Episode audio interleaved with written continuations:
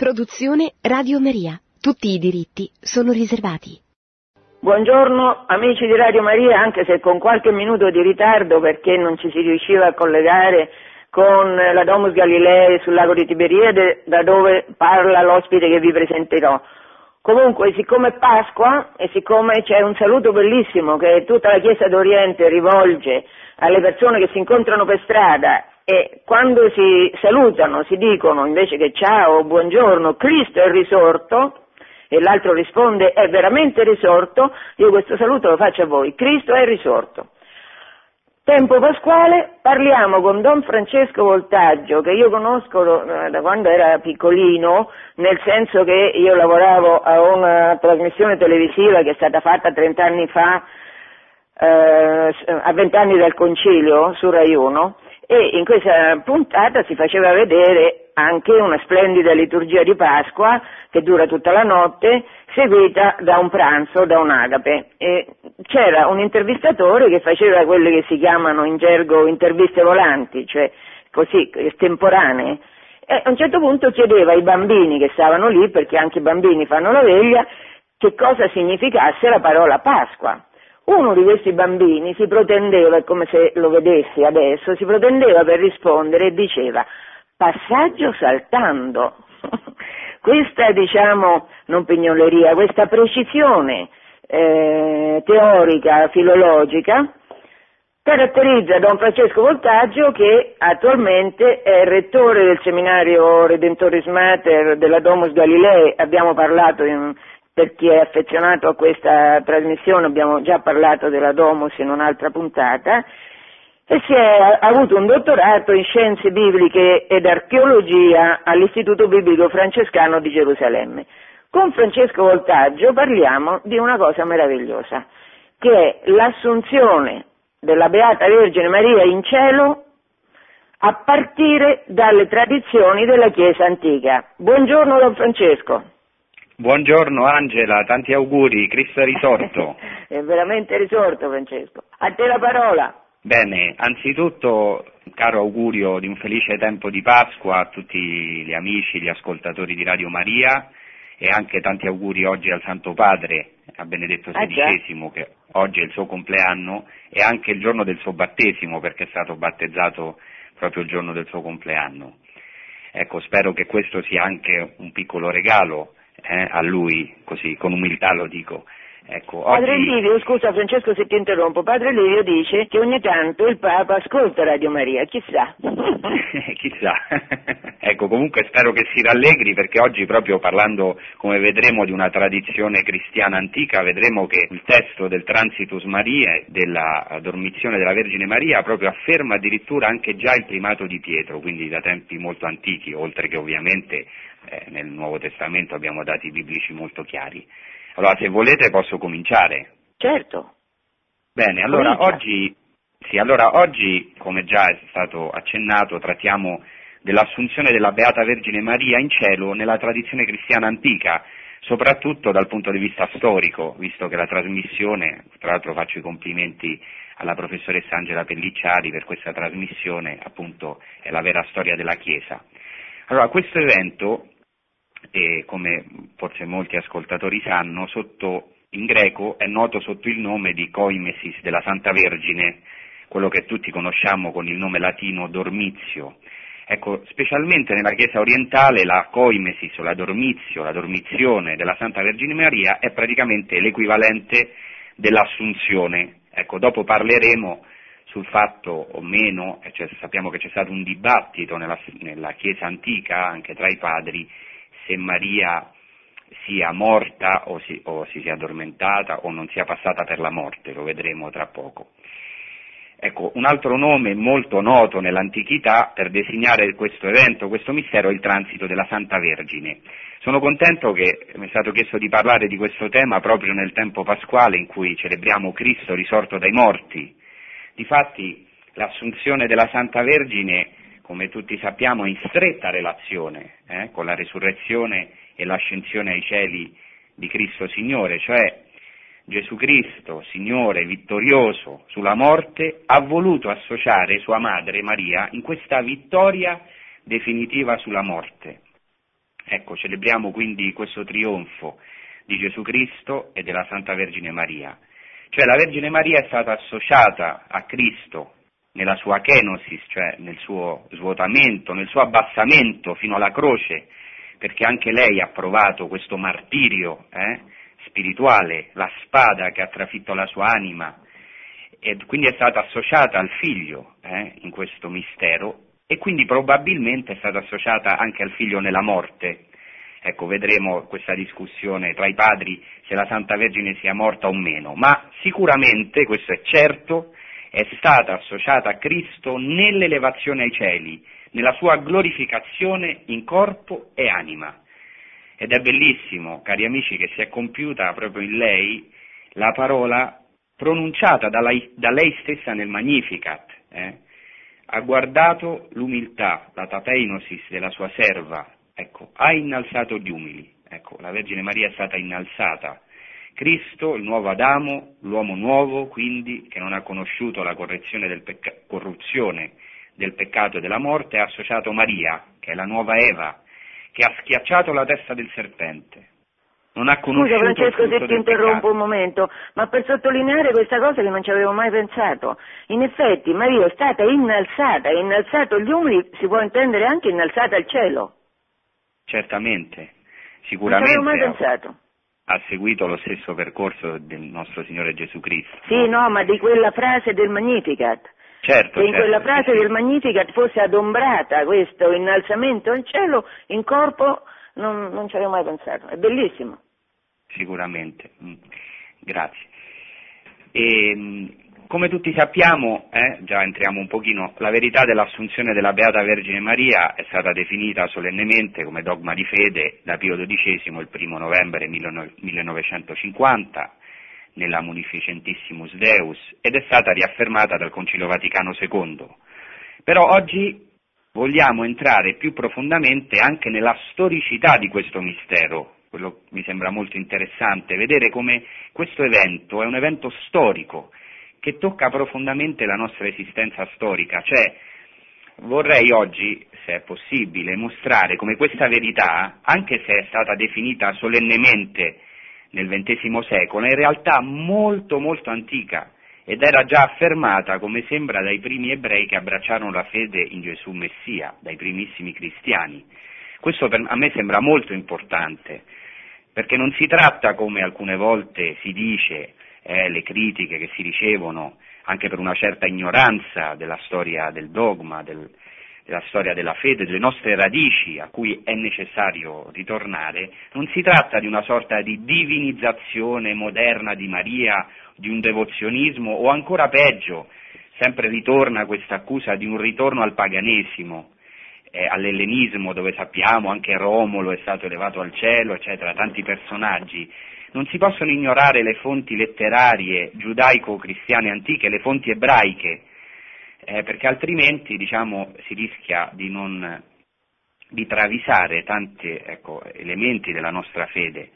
Purtroppo c'è sempre questa accusa di un ritorno al paganesimo, non è così. È necessario ritornare alle sorgenti della nostra fede. Infatti lo stesso Pio XII, quando ha proclamato il dogma, si è rifatto, si è collegato alla tradizione della Chiesa antica. Eh. Questa assunzione della Vergine Maria ha trovato molteplici espressioni nella storia della Chiesa, sia in Oriente che in Occidente. Ora vedremo ecco, eh, questo primo punto, cioè la storicità dell'evento dell'assunzione in cielo della Santa Vergine Maria. Come prima cosa vorrei sottolineare una cosa che è banale, ma evidentemente non è tanto banale, cioè che l'assunzione in cielo della Santa Vergine Maria non è un mito, è un evento storico, avvenuto realmente. Eh? Non è solo così una verità, una verità filosofica, un'immagine, una metafora. È vero che la fede nell'assunzione della Santa Vergine Maria è anche un postulato teologico, cioè vale, vale a dire che la Chiesa ha affermato l'assunzione della Santa Vergine Maria anche partendo da altre verità bellissime di fede riguardanti la Vergine, cioè la Chiesa non poteva non proclamare eh, questa verità. Eh, io non, non mi fermerò su questo punto teologico, però forse qualcuno capisce a cosa mi sto riferendo. Però, ecco, anche se l'assunzione della Santa Vergine Maria è un postulato teologico, non si finirà mai di rimarcare la storicità della rivelazione. Cioè il cristianesimo, anche se è vero che è stato promotore di un'altissima filosofia, non è primariamente una filosofia, una dottrina, ma anzitutto è un fatto storico. Cioè, la resurrezione di Cristo è un fatto storico, realmente avvenuto, in un luogo, in una data concreta. È certo che l'esperienza della resurrezione di Cristo e dell'ascensione al cielo, come anche dell'assunzione della Vergine, è anche metastorico, cioè tocca realtà che vanno anche oltre la nostra storia. Eh, però non si può avere dubbi, Maria è stata assunta in cielo anima e corpo, questo è vero e, e storico, non ha nulla di mitologico né di fantasioso né di, solo, né di devozionista. E non è un'imposizione che nasce dal dogmatismo della Chiesa come spesso ci si accusa. E per questo dobbiamo vedere i dettagli storici dell'assunzione perché se non conosciamo ecco, diciamo, alcune fonti è difficile affermare eh, ecco, affermare come questa eh, fede molto antica eh, nella storia della Chiesa. Allora, cominciamo così vedendo un pochino la storicità, i dettagli storici dell'Assunzione. Il primo problema che abbiamo è che il Nuovo Testamento non parla dell'Assunzione. Possiamo affidarci solo alle prime testimonianze dell'evento che sono contenute in alcuni scritti apocrifi. E qua devo fare una precisazione eh, perché non vorrei che il termine apocrifo faccia sussultare i più ortodossi, diciamo così, tra i nostri uditori. Perché, ecco, vorrei sottolineare per chi non lo sa che vari scritti apocrifi sono in realtà molto ortodossi, potrei dire alcuni anche troppo ortodossi, diciamo così. Per esempio, il proto-evangelo di Giacomo, che è stato redatto intorno al secondo secolo, quindi è molto antico, contiene delle verità di fede chiarissime per esempio sulla verginità di Maria al momento del parto e insiste, diciamo per così dire, perfino troppo su alcuni dettagli, e ora non mi soffermo, eh, per dimostrare questa verginità di Maria. Cioè, quello che voglio dire è che alcuni scritti apocrifi contengono verità, anche teologiche, di fede, e anche talvolta verità storiche. Sono stati dagli ultimi studi riconosciuti alcuni dettagli negli apocrifi che sono storici, eh? Per esempio, un l'esempio che già ho fatto, il proto-evangelo di Giacomo, è un racconto che oggi sappiamo anche da altre fonti contiene dei dettagli storici.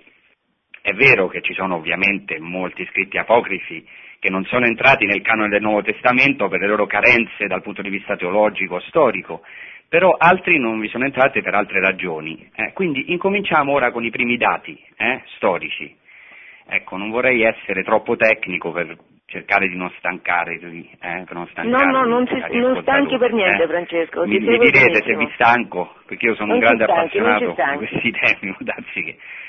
Ecco, cominciamo quindi con i primi dati. Abbiamo già detto che il Nuovo Testamento non ci riferisce molto sulla vita di Maria dopo la morte di Gesù Cristo, no? Però, ecco, i pochi riferimenti sono molto preziosi. Incominciamo. Innanzitutto sappiamo tutti che dalla croce Gesù cosa fa?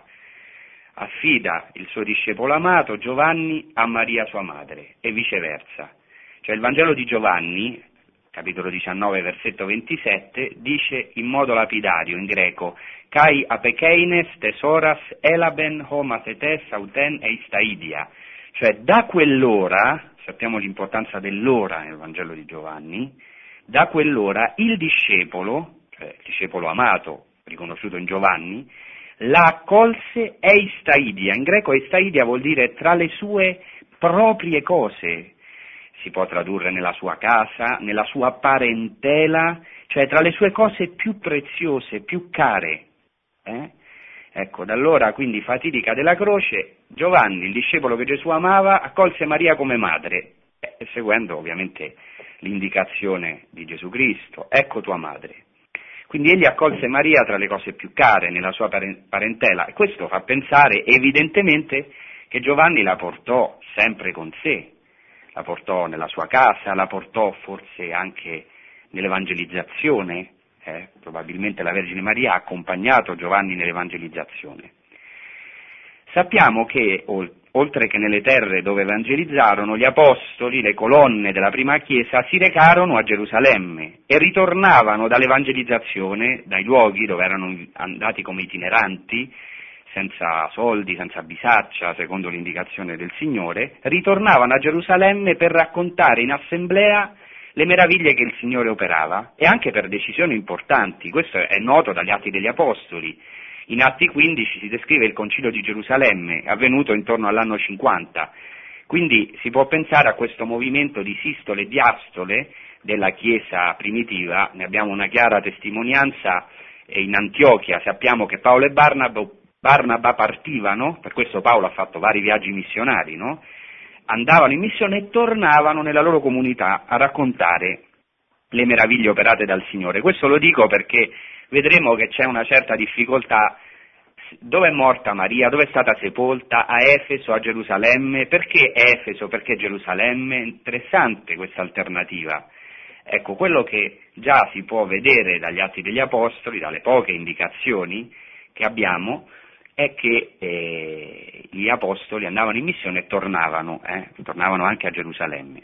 Era normale per, peraltro per gli ebrei ritornare sempre a Gerusalemme, sappiamo che tre volte all'anno ogni ebreo doveva tornare per le feste, sappiamo che la prima chiesa anche andava, al, i primi apostoli andavano al Tempio, salivano al Tempio per la preghiera. Un altro importantissimo riferimento Nuovo, nel Nuovo Testamento si trova negli Atti degli Apostoli, Maria è menzionata come protagonista della primissima comunità apostolica. Era perseverante nella preghiera, nel cenacolo, con gli apostoli si dice altre donne e altri discepoli. Eh? Questa è un'altra cosa importante. Maria è al centro dell'antica Chiesa, fin dai primissimi momenti. Poi, a mio parere, io penso così, forse qualche esegeta può non essere d'accordo, ma non si può non menzionare Apocalisse 12, Apocalisse 12, nel cielo apparve poi un segno grandioso, una donna vestita di sole, eccetera, è una testimonianza storica dell'importanza data a Maria nelle prime comunità cristiane. Ricordiamo che il libro dell'Apocalisse è indirizzato alle sette chiese, che sono chiese concrete, cioè Efeso, Laodicea, Teatro, eccetera, eccetera. Ma il numero sette, molto simbolico nell'Apocalisse, significa normalmente una totalità, eh, l'abbiamo anche letto nell'ufficio delle letture di oggi, chi ha fatto l'ufficio delle letture, la prima lettura, il, il, ecco, Gesù Cristo tiene le sette stelle, che sono le sette chiese, che significa l'intera chiesa. Eh? E quindi è molto interessante questo fatto, eh? che eh, la totalità delle chiese è riconosceva a Maria un'importanza unica. Alc- è vero che alcuni esegeti hanno obiettato, ora lo dico subito, che Apocalisse 12 non si riferisce a Maria, che la donna vestita di sole non è Maria ma è la Chiesa. Per me, sinceramente, non ci sono dubbi. Si dice chiaramente nel testo che la donna è destinata a partorire il figlio maschio destinato a governare le nazioni sulla terra. Ora chi conosce la scrittura e anche il modo di citare dal punto di, ebraico delle scritture, non ha dubbi. Questa donna è il Messia. Chi è il figlio maschio destinato a governare le nazioni sulla terra? O evidentemente il mas- è il Messia. Non ci sono dubbi, la donna vestita di sole è Maria anzitutto e poi Maria in quanto personalità corporativa. Su questo si potrebbe parlare molto, sull'importanza della personalità corporativa, cioè la Chiesa, immagine della Chiesa. È chiaro che questa donna è anche la Chiesa, quanto si predica di questa donna, Maria, la madre del Messia, si predica anche della Chiesa. Eh? A mio parere, cioè, Apocalisse 12 è una testimonianza storica di tre cose, essenzialmente. Primo, Maria è il grande segno, Seme Omega, apparso nel cielo. Infatti poco prima si menziona l'arca dell'alleanza. Secondo, il suo ruolo è come, Scusami Francesco, scusami. Come tutta l'iconografia è sempre raffigurato. Maria in cielo. Perché esatto. se tu esatto. prendi tutto, mi viene in mente mentre parli, tanti quadri che raffigurano Maria in cielo, è, così, è la donna dell'Apocalisse, con la luna sotto i suoi piedi, è, è raffigurata sempre così. Esattamente. E proprio dici bene, la luna sotto i piedi è una corona di 12 stelle. Uh-huh. Scusa, eh, che ti ho segno... interrotto. No, ci mancherebbe. Segno di Israele e dei 12 apostoli. Eh? È glorificata è signora, è regina di Israele e della Chiesa, questo potrebbe essere un'implicita testimonianza storica della sua assunzione, no? È il segno grandioso, la donna vestita di sole con la luna sotto i suoi piedi, è una corona di dodici stelle, un'immagine ovviamente un'immagine, ma può essere un'implicita testimonianza storica della sua assunzione, che poi anche include la Chiesa, certamente, il combattimento con il drago.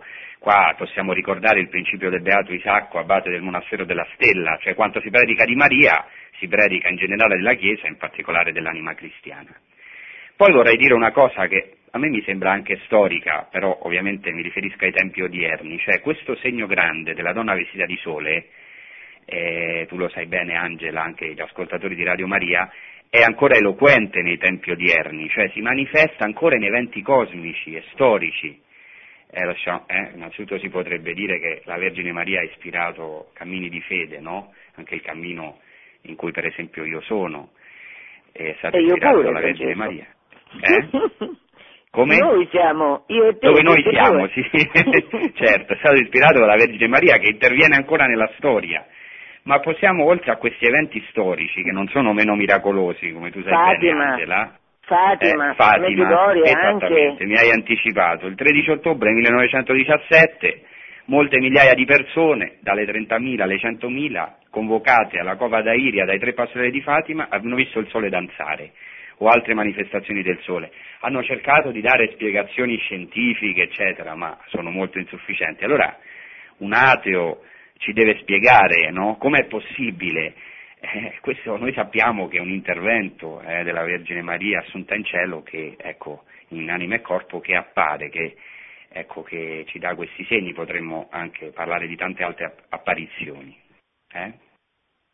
Bene, a questo punto ci possiamo chiedere, ma quali sono le prime testimonianze storiche della morte di Maria, o comunque della sua dormizia e della sua assunzione in cielo?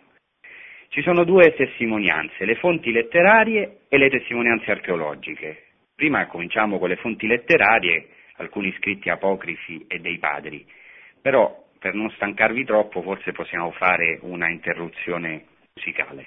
Va bene, anche se noi, io perlomeno, non siamo per niente stanchi, eh? Ah, se vuoi, se vuoi continuo. No, no, un'interruzione, una breve interruzione. Sì, una piccola interruzione va bene.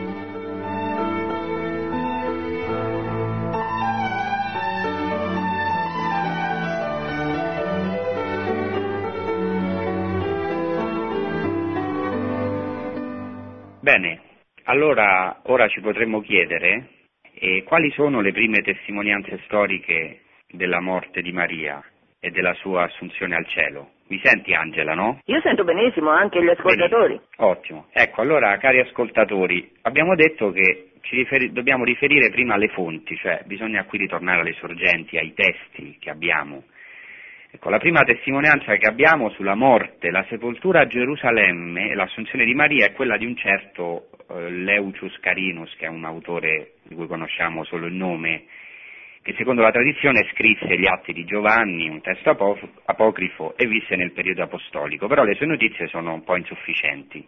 È comunque una prima testimonianza della morte, la sepoltura a Gerusalemme e l'assunzione di Maria. Il testo più importante che adesso cercherò brevemente di presentare è quello del Transitus Mariae, cioè un testo apocrifo.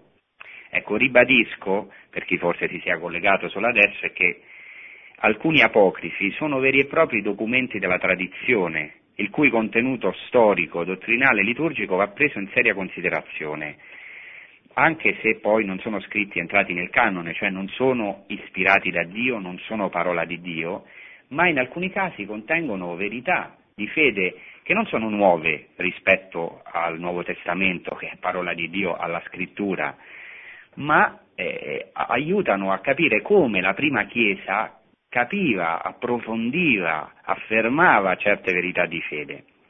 Infatti alcuni scritti apocrifi hanno avuto una grande influenza nei padri della Chiesa, anche nella fede del cristianesimo antico e nell'iconografia. Ecco, sapete che i nomi dei genitori della Vergine Maria, dei nonni di Gesù, Giacchino e Anna, noi li conosciamo dal proto-evangelo di Giacomo. Potremmo qui parlare degli influssi enormi del proto-evangelo di Giacomo nell'iconografia antica e anche di questo scritto del Transitus Marie, della dormizione della Vergine Maria nell'iconografia, ha avuto grandi influssi, eh? Eh, come vedremo. Alcuni scritti apocrifi oggi sono considerati degni di un certo valore dal punto di vista storico, almeno nel loro nucleo, ecco, ed erano importanti in alcune chiese antiche. Quindi, Se da un lato, riassumendo, è vero che la letteratura apocrifa non offre dati del tutto nuovi alla rivelazione biblica, è vero però che il valore storico di alcuni di questi apocrifi è notevole e soprattutto liturgico. Per quanto riguarda questo testo che affronteremo è interessantissimo, è un testo stupendo dal grande tono liturgico, eh? la morte, l'assunzione in cielo, la sepoltura e l'assunzione in cielo della Santa Vergine Maria sono presentati come una grande liturgia, piena di profumi, di simboli, di incenso, di angeli, di Cristo stesso che appare come Cristo risorto eh, in queste liturgie fatte dai primi apostoli. Innanzitutto, così un piccolo dato tecnico, ci sono circa una settantina di manoscritti che riferiscono alla dormizione della Vergine. Primo dato, che è molto interessante, è che questi manoscritti sono, sono pervenuti a noi in tante lingue, in greco, in latino, in georgiano e in tantissime lingue semitiche, come l'etiopico, i due dialetti dell'etiopico, il siriaco, il copto, l'arabo. Perché è interessante questo? Dobbiamo capirlo bene, cari ascoltatori, perché è segno della diffusione dell'apocrifo del Transitos Marie in tante comunità cristiane antiche. Ecco, il codice più importante forse è il codice scritto in greco, se si può dire il codice più importante, il codice vaticano, eh, non a caso, eh, conservato in Vaticano, numero 1982. E anche è interessante un altro testo attribuito a Melitone da Sardi dalla tradizione, anche se sulla sua paternità si può discutere, e poi sono molto interessanti i testi in siriaco. Questi testi in particolare, queste versioni manoscritti della dormizione della Vergine sono preziosi per cercare di rinvenire alcune parti, cioè le parti più antiche, perché essendoci molti manoscritti, anche molte versioni di questo testo, vediamo che ci sono eh, testi più antichi e testi che poi sono stati rimaneggiati, sono stati aggiunti delle, eh, de, de, de, dei brani, comunque molto, alcuni molto belli, molto interessanti, però noi andiamo in eh, ricerca delle fonti storiche. Ecco, vorrei dire, ribadire il fatto che questi testi sono testi dal tono liturgico e qua voglio dire un'altra chiave, perché più che dare dati io vorrei dare qui delle chiavi. Cioè, la, questa caratteristica liturgica dei testi non toglie nulla alla storicità, attenzione. Come diceva il grande studioso Ledeo, studioso di, di Targum, della tradizione rabbinica, la liturgia è conservatrice per natura, cioè nel cristianesimo la liturgia è sempre legata al fatto storico, se un fatto si celebra vuol dire che è storico. E se c'è una liturgia legata a un dato fatto, eh, è probabile che proprio nella liturgia, nelle espressioni liturgiche ci siano dati molto antichi, perché la liturgia è conservatrice per natura come anche tanti liturgisti sanno. Bene, diciamo che ci sono stati vari studiosi che hanno, questi, che hanno studiato questi testi, Van Esbrek ha pubblicato i manoscritti georgiani, un altro padre belga, Arras, ha pubblicato nel 1974 l'edizione critica dei manoscritti etiopici, che anche sono interessanti, e il padre assunzionista Antoine Wenger ha pubblicato un testo greco, come ho già detto, della Biblioteca Vaticana, che è chiamato Romanus o Vaticanus 1892. Ecco, Wenger già ha dimostrato che tale documento è anteriore rispetto agli altri testi liturgici, ai testi dei padri della Chiesa. Ci sono molti testi dei padri della Chiesa che parlano dell'assunzione della Vergine Maria della, da Gerusalemme.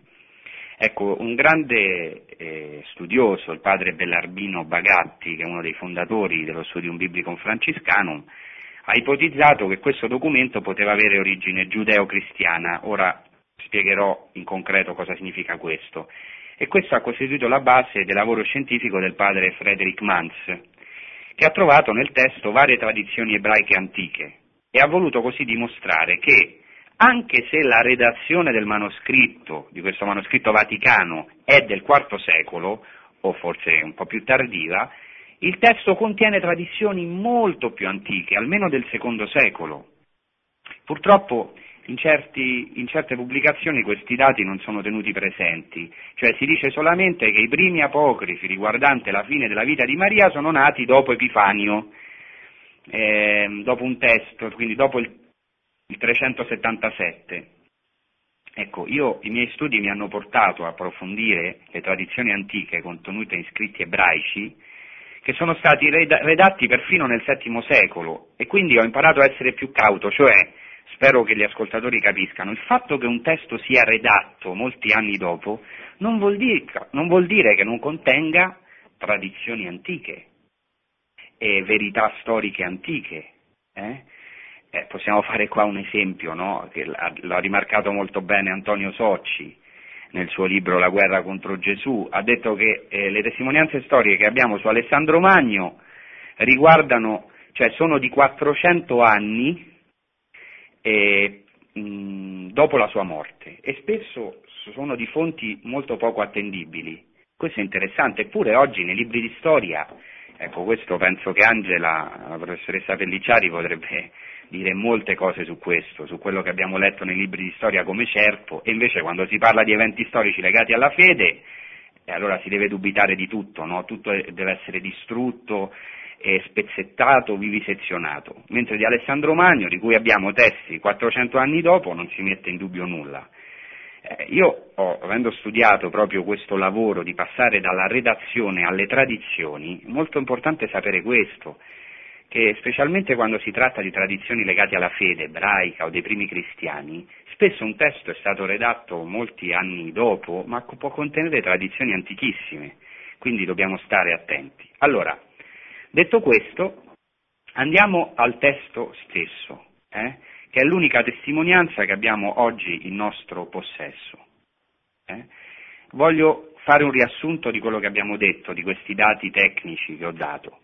I testi in nostro possesso che riguardano la fine della vita di Maria risalgono a dopo il 377, però alcune tradizioni contenute nel testo o il nucleo storico può essere, anzi vi dico già che a mio parere è molto molto più antico, l'hanno detto anche vari studiosi su cui anche io mi poggio, e sono storiche. Alcune tradizioni, alcuni, non tutti i dettagli, ma alcune testimonianze sono chiaramente storiche. Bene, andiamo quindi ora al testo stesso. Sarebbe bello commentare a fondo il testo, ma oggi non è possibile ovviamente. Eh, comunque sintetizzo un pochino eh, una famiglia di testi che hanno uno schema di fondo e anche vi leggerò brevemente alcuni brani dell'apocrifo in greco contenuto nel codice vaticano. Eh? Io dico anche agli ascoltatori di avere pazienza, perché forse alcuni già cominceranno a chiedersi, ma la Vergine Maria dove ha vissuto? A Efeso o a Gerusalemme? Dove è morta? A Efeso o a Gerusalemme? Ecco, queste questioni dopo le affronterò eh, brevemente, dopo faremo una sintesi, però è importante andare alle fonti, cioè alle testimonianze storiche che noi abbiamo in mano. Ecco, allora, vediamo un po' questo schema dell'apocrifo. Come comincia l'apocrifo? È bellissimo, l'apocrifo comincia presentando un angelo, che è Cristo stesso, ecco che ecco, era presentato nella tradizione antica come l'angelo, senza avere dubbi sulla sua divinità. Angelo nel senso di angelos, cioè nel senso dell'ebraico shaliach, cioè angelo nel senso di inviato, Cristo è l'inviato del Padre. Non c'è alcuno, alcun dubbio sulla divinità di Gesù Cristo in questo testo, perché è Gesù Cristo stesso che prende l'anima di Maria e la porta al cielo. E, e, è, e si dice che non viene un angelo, dopo si dirà, non, non vengono i cherubini, i, seru, i serafini, gli angeli, ma Cristo stesso. Quindi, ecco, viene Cristo e ordina a Maria di recarsi al Monte degli Ulivi. E si dice così nel testo greco. Quando Maria seppe dal Signore che stava per uscire dal corpo, molto bello questo, eh? Maria conosce l'ora della sua morte, come a molti santi è stato concesso. Eh, questo sarebbe molto interessante approfondire. Il grande angelo Cristo andò da lei e le disse, Maria, alzati, prendi questa palma, datami, da colui che ha piantato il paradiso e dalla agli apostoli affinché la portino cantando davanti a te. Si menziona la palma e sappiamo l'importanza di questo simbolo nella Chiesa, nella prima Chiesa, in generale, eh, nella storia della Chiesa. Dopo l'angelo consegna questa palma a Maria e come già ho detto gli annuncia la morte imminente in modo più chiaro e nel testo greco si dice così eh, Cristo dice a Maria, di qui a tre giorni deporrai il corpo. Ecco che io invierò da te tutti gli apostoli e non ti lasceranno più fino a quando non ti avranno trasportata nel luogo ove tu sarai nella gloria. Bellissimo. Cristo promette alla Vergine Maria di eh, che le invierà tutti gli apostoli e la accompagneranno. Qui abbiamo una cosa meravigliosa che anche stiamo riscoprendo in tante comunità, la bellezza di ecco, morire, passare al cielo attorniati dalla comunità cristiana. La Vergine Maria ecco, non poteva non morire, non, non, essere assunta in cielo con tutta la comunità cristiana, dato il suo ruolo assolutamente preeminente nella Chiesa. In seguito, nella versione greca, Maria cosa fa? Lava il suo corpo e indossa vestiti nuovi. Qui abbiamo una tradizione ebraica. Io mi fa, faccio riferimento alle tradizioni ebraiche perché sono segno di antichità del testo, perché la Chiesa giudeo-cristiana era molto importante fino all'avvento di Costantino. Quando ci sono delle tradizioni ebraiche in testi cristiani è molto più probabile che i testi siano antichi. Cioè perché qui Maria fa una mikvah, cioè cos'è la mikvah? Il bagno di purificazione ebraica. E si lavava tutto il corpo e si indossavano vestiti nuovi, puri. Ecco, fa una bellissima berachà, una benedizione rivolta a Cristo e vi riporto un piccolo brano di questa benedizione che è meravigliosa, eh? sarebbe bello leggerla tutta, ve ne leggo dei pezzettini. Sentite cosa dice Maria. Dice a Cristo direttamente, lo benedice, appunto segno della divinità di Gesù Cristo, perché solo Dio è oggetto di benedizione, Dice Maria a Cristo, ti benedico perché mi hai trovata degna del bacio della tua camera nuziale, come mi avevi promesso. Questo bacio, come vedremo tra poco, è molto importante. Chiaro che è un riferimento al Cantico dei Cantici, ma anche un'immagine dell'assunzione. Ora lo vedremo che il bacio di Dio nella tradizione ebraica significa non passare per la corruzione, essere assunti in cielo. Ora lo vedremo. E Maria poi prega così, un altro pezzo di questa benedizione, di questa preghiera.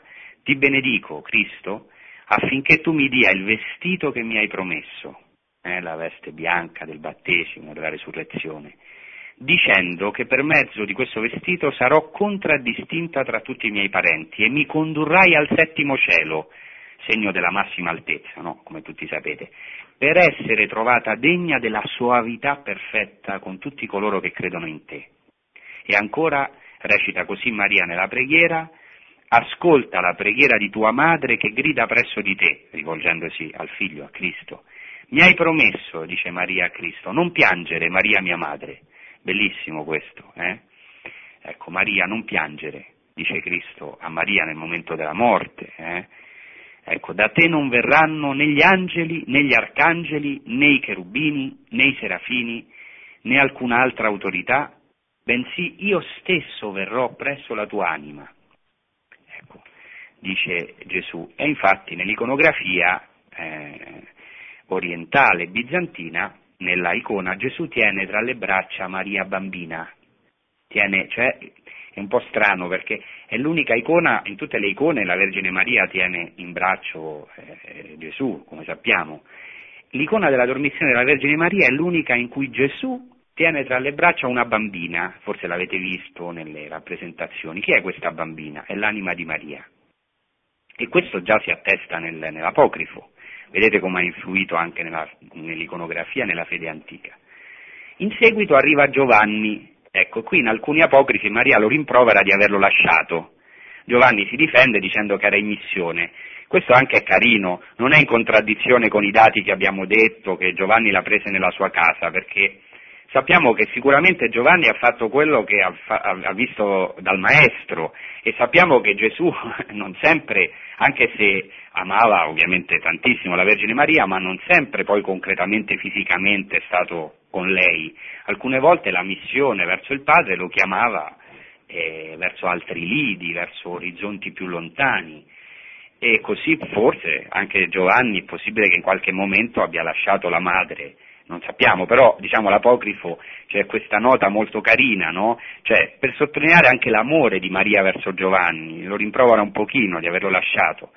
E Maria poi affida la palma a Giovanni e poi una cosa interessante è che tutti gli altri apostoli giungono in modo miracoloso nel luogo, eh, inviati dagli angeli, forse potevano essere anche degli inviati poi storicamente, no? sappiamo come c'era una grande comunicazione di lettere, di inviati, e anche Paolo dice io vi, ecco, ti invio il mio fratello, c'era un, grande movimento di itineranti, di missionari, e quindi, però diciamo, l'apocrifo sottolinea che giungono in modo miracoloso Infatti dice così, dopo il boato del tuono, ecco apparire improvvisamente gli apostoli, trasportati da una nube dall'estremità della terra davanti alla porta di Maria. Erano undici assisi sulle nubi. Il primo era Pietro, il secondo Paolo.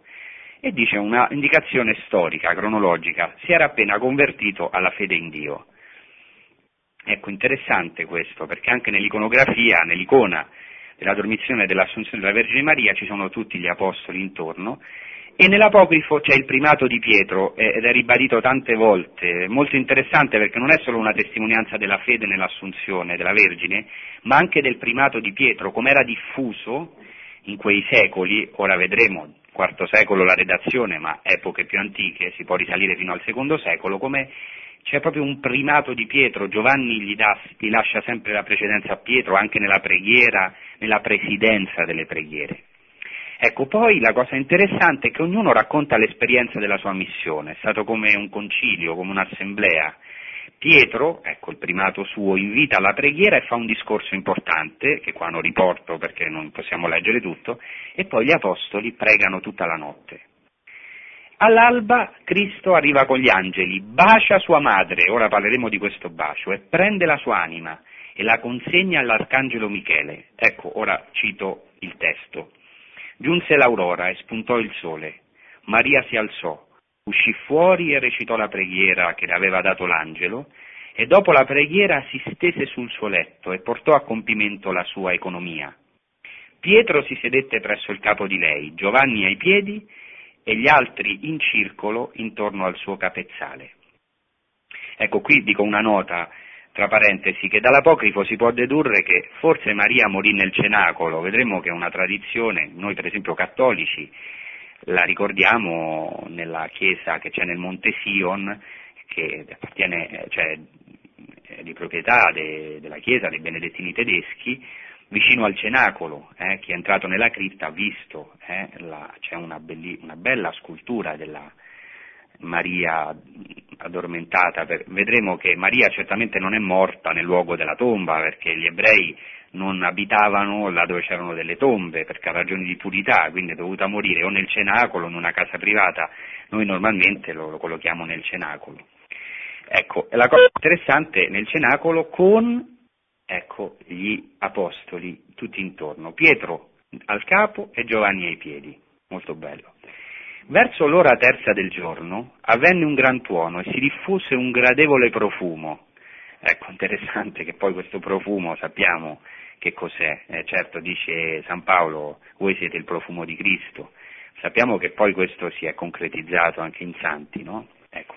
Ed ecco che improvvisamente si presentò sulle nubi il Signore Gesù con un'innumerevole moltitudine di angeli santi, entrò con Michele e Gabriele il Signore la abbracciò, prese la sua anima santa, la pose tra le mani di Michele, la volse in pelli delle quali è impossibile manifestare la gloria.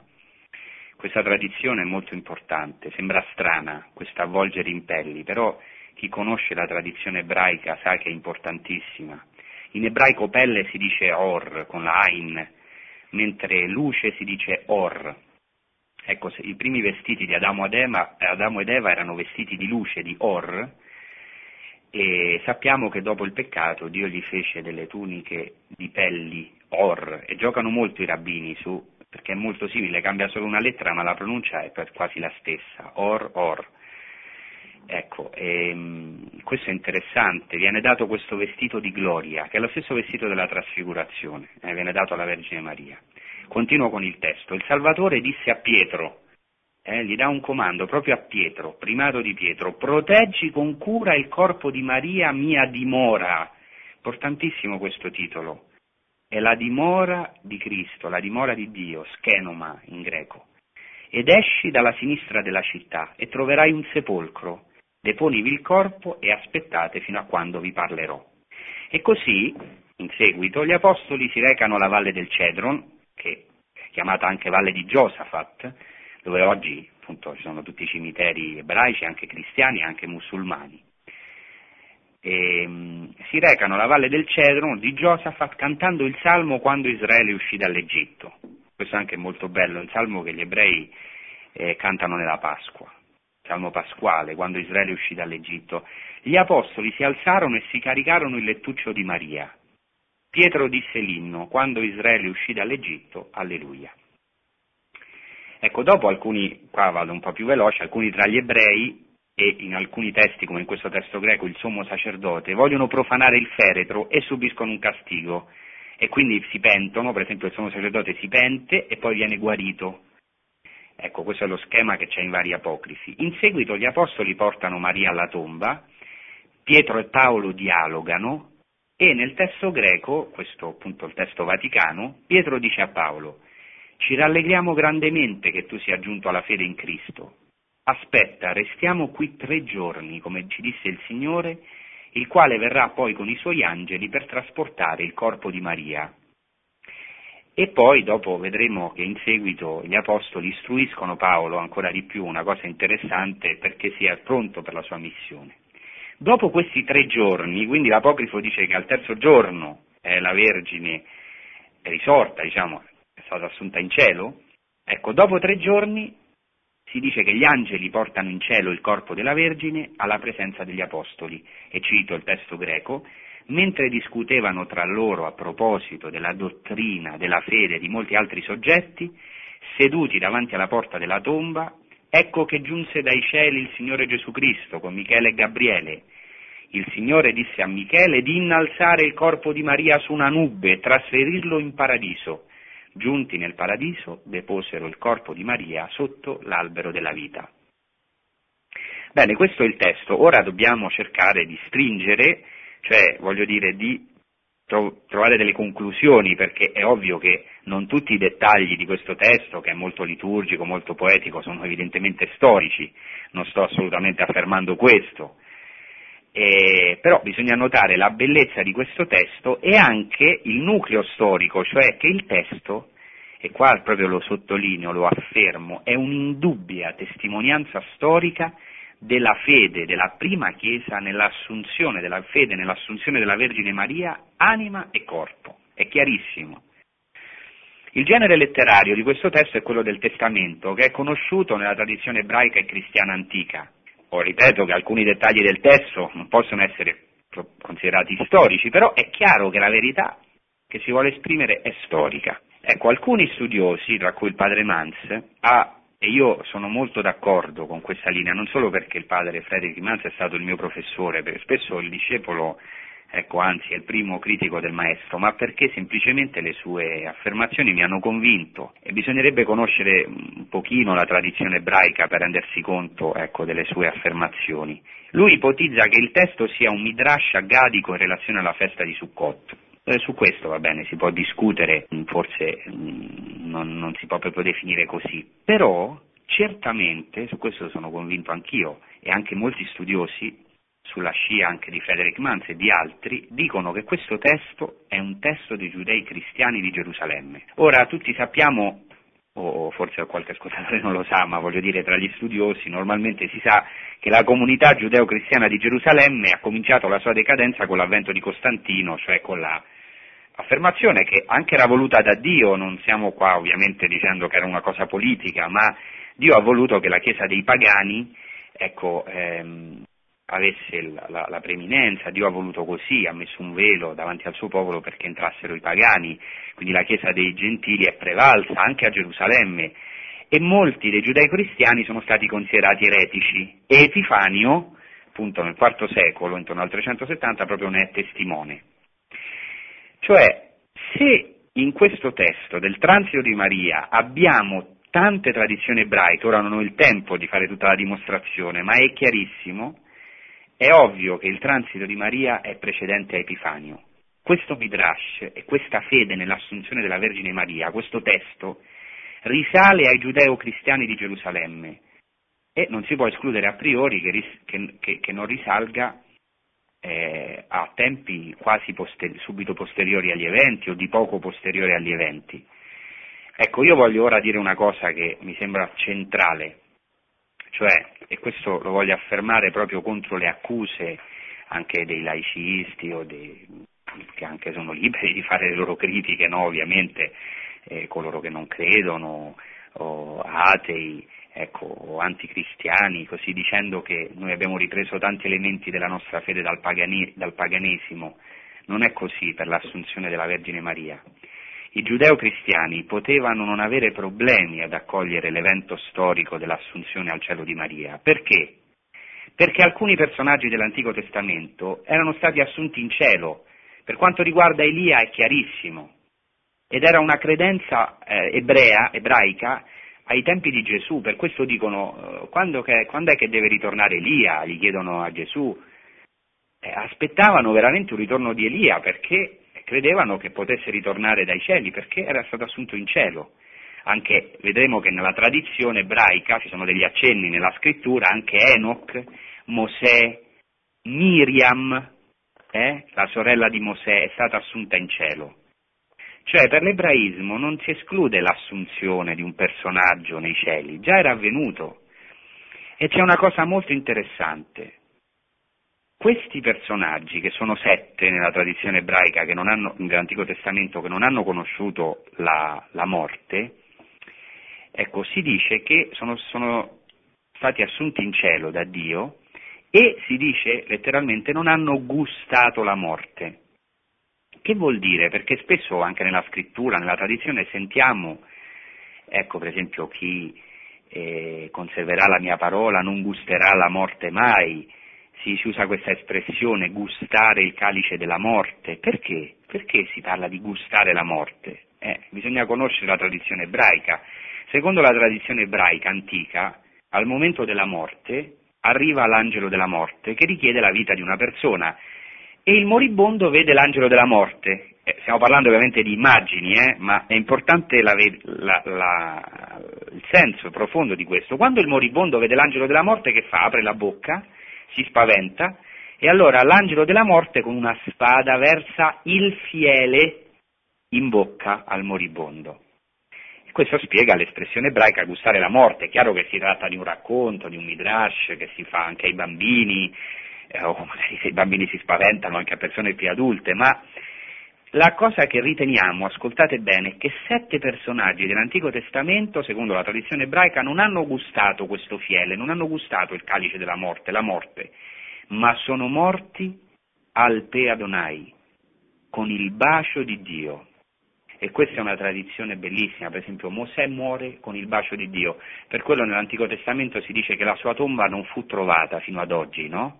si dice nel libro del Deuteronomio, cioè stato assunto in cielo, per quello poi sono nati scritti apocrifi già nell'Antico Testamento, l'assunzione di Mosè, il libro di Enoch, sono tutti legati a questi personaggi assunti in cielo. E la cosa interessante è che questi personaggi hanno ricevuto il bacio di Dio, invece Dio gli ha dato un privilegio. Eh? Invece di gustare la morte, ecco, hanno gustato questo bacio di Dio, Dio li ha privilegiati e sono stati assunti in cielo. Ovviamente tra questi personaggi non possiamo non rimarcare Miriam, la sorella di Mosè, che non ha conosciuto la corruzione della tomba, che nella tradizione ebraica, targumica, rabbinica, è molto importante, è lei che dà il dono dell'acqua, dei pozzi di acqua, adesso non mi soffermo su questo. E, è molto esaltata eh, la Miriam dell'Antico Testamento nella tradizione ebraica. Era spontaneo per i primi giudeo-cristiani, per i primi ebrei divenuti cristiani, cioè hanno abbracciato il Messia, riconoscere nella nuova Miriam il compimento dell'antica Miriam, anche lei assunta in cielo. Ecco, poi mi sarebbe piaciuto un po' vedere i simboli di questo testo, li, li, cito molto velocemente perché voglio poi affrontare altri punti. La palma. Francesco, scusami, ma sì. siccome è molto tardi, eh, lo rimandiamo alla prossima puntata. Facciamo un'altra puntata su questo, che è bellissimo. Se sì, no non lasci eh, spazio per niente alle domande. Va bene, d'accordo. Che dici? Fai allora, il punto il... sulla situazione e poi lasciamo spazio sì. alle domande. Esattamente, il punto sulla situazione è che quando la Chiesa si è inculturata nel mondo greco, molti di questi racconti a Gadot giudeo-cristiani sono stati esclusi dal canone. Eh? La comunità giudeo-cristiana di Gerusalemme del secondo secolo, dice Manz, altri studiosi terzo secolo, comunque eh, dei primi secoli, primissimi secoli, aveva già espresso la fede nell'assunzione di Maria, nuova Miriam con categorie ebraiche.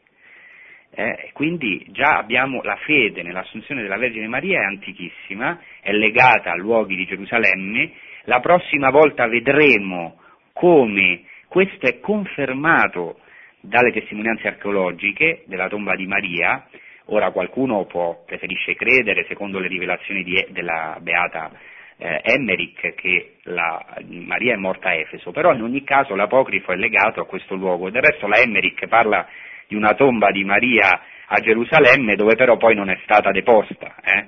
ma vedremo la prossima volta perché ecco, che mo- eh, le altre mistiche come per esempio Maria di Agreda, come Brigida di Svezia e altre, hanno posto tutte la tomba di Maria a Gerusalemme, cioè è carino che c'è un conflitto tra mistiche. Vedremo che anche questo non è proprio una contraddizione, probabilmente non è un caso che questi due centri, Gerusalemme e Efeso, molto probabilmente la casa è a Efeso, no? vedremo la tomba a Gerusalemme, la tradizione antica la mette a Gerusalemme, ma eh, eh, vanno presi questi dati, ecco, anche Certo, le testimonianze delle mistiche, qualcuno mi dirà, non sono storiche, però lo vedremo la prossima volta. Scusa, eh, è vero, qualcuno... una precisazione. Voglio dire solo questo, finisco questo sì. punto. Cioè, è vero, le testimonianze delle mistiche non sono direttamente storiche, però è un dato di fatto che alcuni luoghi archeologici sono stati trovati grazie alle indicazioni delle mistiche. Quindi vorrei fare un piccolo accenno e poi parlare Ecco un po' delle altre testimonianze storiche e archeologiche sulla tomba della Beata Vergine Maria e l'assunzione al cielo. Francesco, io ti ringrazio tantissimo, ringraziamo tutti. Grazie Don a voi, Francesco tanti auguri. Voltaggio. Ci ha offerto una, una, un passaggio verso il regno dei cieli, anche se anticipato, e con tutte queste tradizioni della Chiesa. Conoscere queste tradizioni della storia della Chiesa è un'iniezione di fede per noi perché eh, ci ricordano come da sempre è così e che la Chiesa dopo duemila anni di persecuzione, perché sempre la Chiesa ha avuto persecuzione, questo lo, lo, diciamo, lo profetizza Gesù e sempre se chiunque di noi anche eh, desidera di essere cristiano è perseguitato, allora che la Chiesa esista dopo duemila anni di persecuzione con tutte queste meraviglie che nel corso del tempo sono capitate è un dono di Dio, è un'esaltazione della potenza dello Spirito Santo, no? Certamente, hai detto e bene. E quindi io Francesco ti ringrazio ancora. Tanti auguri, tanti saluti, eh? Tanti saluti, ciao Don Francesco. Altrettanto, ciao, ciao a tutti. Produzione Radio Maria. Tutti i diritti sono riservati.